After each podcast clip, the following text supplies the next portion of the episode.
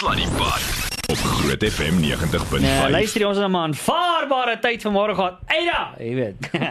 Ag, okay, ek sal ophou. Ek sal nie verder aangaan nie. Okay, Annelie, los dit nou. nie. Stop dit nou, Ruben. Hoor jy ons het uh, vir Teresa Nel hierso van Arinel daar by Wilgers. Is al maar lekker, is al maar lekker winkel daai hoor. Apteek daar eerder moet ek eerder sê. Uh, ons het so lekker by hulle gekuier. Hulle is baie vriendelike mense. Hallo Teresa. Hallo Ruben, hoe gaan dit met julle? Nee, dit gaan alright, dit gaan beter as nou-nou. Lewe jy daarom nog? Ja, net bietjie bietjie. Hoor jy Ek het jou met 'n vyf stokkies stuur wat stuur vir daai arm van jou nog, hoor? Hoor jy, ons het so lekker by julle gekuier vanoggend. Weer eens baie dankie. Ek Ag, moet sê, dis regtig 'n baie lekker apteek wat julle daar het. Julle is so goed. Ek sien die voorraad is oral volop. Julle het vitamiene, jy het allerlei goeders wat nodig is. So baie baie dankie dat julle uh, dit vir ons regtig lekker gemaak het daar vanmôre. Maar kom ons gesels 'n bietjie griepinspuiting en wie moet almal ingeënt word met die griepinspuiting? En wanneer is die beste tyd om hierdie inspuiting te kry, Teresa? Iets bietjie Ruben, ek dink ehm um, partykeer het mense presies party mense moet en party mense moet nie gaan nie, maar eintlik moet almal gaan. Almal in ons samelewing wat ouer as 6 maande is en nog nie dood is nie, moet asseblief kom vir die inspuiting. Ja. Ehm um, so dit is baie baie belangrik griepspuite is nou beskikbaar. So die tyd om te kom is nou want jy wil hê jy moet die beste immuniteit teen daai virusse hê. Ja. En dit is om nou te kom. So van jou kind van 6 maande af tot jou oupa wat 102 jaar oud is, hulle moet almal inkom.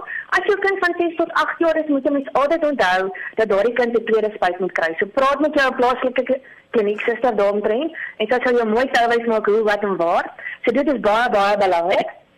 En dan natuurlik moet jy nie inkom as jy nou so 'n bietjie siekerig voel, ehm um, 'n bietjie loopneus, kooserig is nie, want dan het jy tensien en iets onderliggend onderlede. So dit sal nie die beste tyd wees om in te kom nie. Aha. So wag net so 7 tot 14 dae tot jy koors vryf en dan kom jy gou hier in by ons. Jy maak nie afspraak nie en jy kry jou griepinspuiting en dit sal die beste tyd wees om dit nou te doen. Okay, maar, maar nou is die belangrike vraag en ek dink baie mense gaan hierdie vraag vra, maar as iemand reeds griep gehad het, moet hulle nog steeds inkom vir die inspuiting? Ja, weet jy Ruben, onthou jou griepvaksin het verskillende variante van die griep of 'n griepvirus in. So dit is nie net een tipe griepvirus nie, daar's verskillendes. So sien nou maar jy was nou seker jy dalk een gehad van die kom ons sê 10 wat daarin is. So dis baie belangrik dat sodra jy gesond is, jou jou koop weg is en alles, dat jy nog steeds moet kom vir daai griepinspuiting. Yes. Okay. Uh s- die die groot vraag hier is nie, hoe lank nadat jy inspuiting gekry het is jy immuun teen die griep? Want ek dink, is dit 'n jaarlikse ding, is dit 'n 6 maande ding? Hoe lank werk hy? Hoe lank is hy van pas?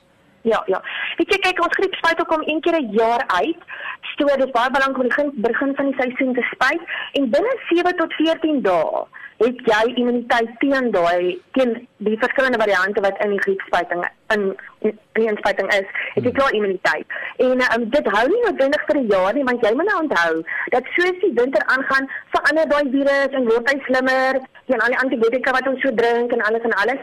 So maar die einde van die winter Dis hoekom jy volgende jaar weer moet een kry. Dan is dan verval jou immuniteit eintlik. So dis baie belangrik om elke jaar vir die griepspuit te kom. Om een keer te kom beteken nie dat jy gedek is vir life nie. Jy moet elke jaar kom vir dit. Okay. Maar nou, ek jy weet baie mense is gewoonlik maar bang vir die inspuiting. Want hulle sê byvoorbeeld hulle sal hulle is hulle is bang hulle word siek na hulle daai griepinspuiting gekry het. Is dit is dit moontlik, Teresa? Uh weet jy ja, kyk kom ons sê in 1% van gevalle, so een uit elke 100 mense sal sê, "Weet jy wat, ek 'n bietjie van 'n loopneus gehad, of ek 'n bietjie koors gehad, of ek 'n hoesie gehad." Dit kan wees maar mense moet onthou dat selfs 'n kind wat 'n immunisering kry, kan daardie simptome hê. So, dit is Ah. noodwendig dat dit die griepinspuiting se skuld is nie, maar dit kan wees, maar dit as sulks gaan nie maak dat jy griep kry nie. Dan onthou dit 'n dooie dooie virus wat ons spuit. Dit is nie 'n lewendige virus nie, maar dit Hmm. hulle gaan dit erken is 'n vreemde ding, sy het 'n klein bietjie koors, bietjie hoofpyn. Dit is heeltemal moontlik, maar daai virus kan jou nie noodwendig siek maak nie. Maar wat baie keer gebeur is dat mense sê nou, ek weet nie, maar ek het nou 'n bronkietis gekry of wat ek kom na die griepinspuiting. Baie keer ons kyk ons is in kontak met baie mense elke dag. So dat jy nou nie dink dit is mense sien jou elke dag. Dan Ek jy kry dalk 'n virus in jou liggaam erken net so dis onderliggend in jou liggaam. Nou voel jy okay, nou kom jy in by ons, jy kan jou griep inspuit en binne 2 of 3 dan weet ek jy dodelik siek. Nou partykeer het jy al reeds iets onderliggend opgetel Ah. soos wat jy omgegaan het. En ja, die kans is kom ons sê 1 uit 100 is daar dat dit wel kan gebeur, maar as jy jou jou Vitamiene C drink en jou immuniteit goed is en alles en um, dan is jou kans baie minder. So ja. Okay, alright. Maar kan 'n mens se arm afval as jy die inspuiting kry want ek voel my arms bietjie nee ek speel. Nee, is dit 'n grappie Teresa? Okay, uh, kan die griepinspuiting help met die met die koronavirus? Want ek dink dis die groot vraag ook en ek dink 'n mens dit baie mooi verstaan. Kan hierdie griepinspuiting help met ja. korona? Ja. Weet jy wat nee, um ek dink elkeen van ons wens dat dit die goue oplossing was vir die COVID-19 wat nou in Ja. omgang is. Maar ongelukkig is dit nie ons goue oplossing nie. Yep. En uh, um dit beteken nie dat jy nie 'n griepinspuiting moet kry nie, want um as jy nie jou griepinspuiting kry nie en jy kry griep en jy kry COVID-19, kan jy gou daai prentjie aan mekaar sit. Met ander woorde, jou risiko is baie baie groter as jy nie die griepinspuiting het nie Ja. met die COVID-19. So jy het al klaar 'n bietjie immuniteit teen jou algemene variante van virusse wat in die omgang is. So sou jy blootgestel word aan die COVID-19, sou jy teen jou dalk nie weet jy het dit nie, omdat jou immuniteit baie goed is. Maar as ons dit nie doen nie en ons vermeerder al ons griepgevalle vir hierdie winter met soveel as wat dit normaalweg is. En ons het COVID-19, wy kan nie die praktiese implikasie in hospitale en goed verkies. So, Hmm. dit dit nee, dit help nie teen die COVID-19, maar om jouself te beskerm, is dit baie baie belangrik om nog steeds die griepinspekting te kry. Mm, ek verstaan. Teresa, ek dink daar's 'n hele paar mense wat weet maar waar is die Arinel apteke oral geleë? Yes, ons is omtrent die hele hele hele stad vol en ehm um, jong ek kan nou nie almal nou ek gaan so vinnig bietjie uitlig. Bianca by Wonderpark in Pretoria Noord is baie baie oulik. Jalani sit in Irene daar in die, in die suide en hier in die ooste is Serene.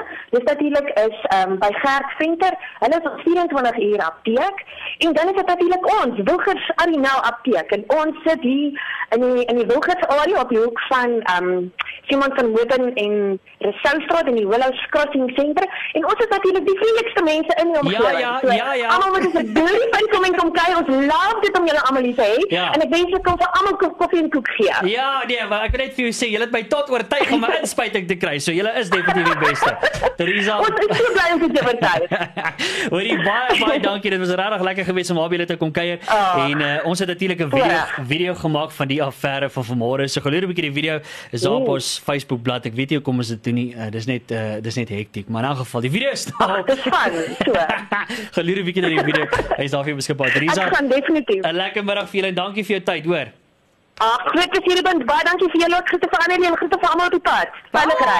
Dankie. Teresa. Bye. Bye. Bye. Sunny Bad op Groot FM 90.5.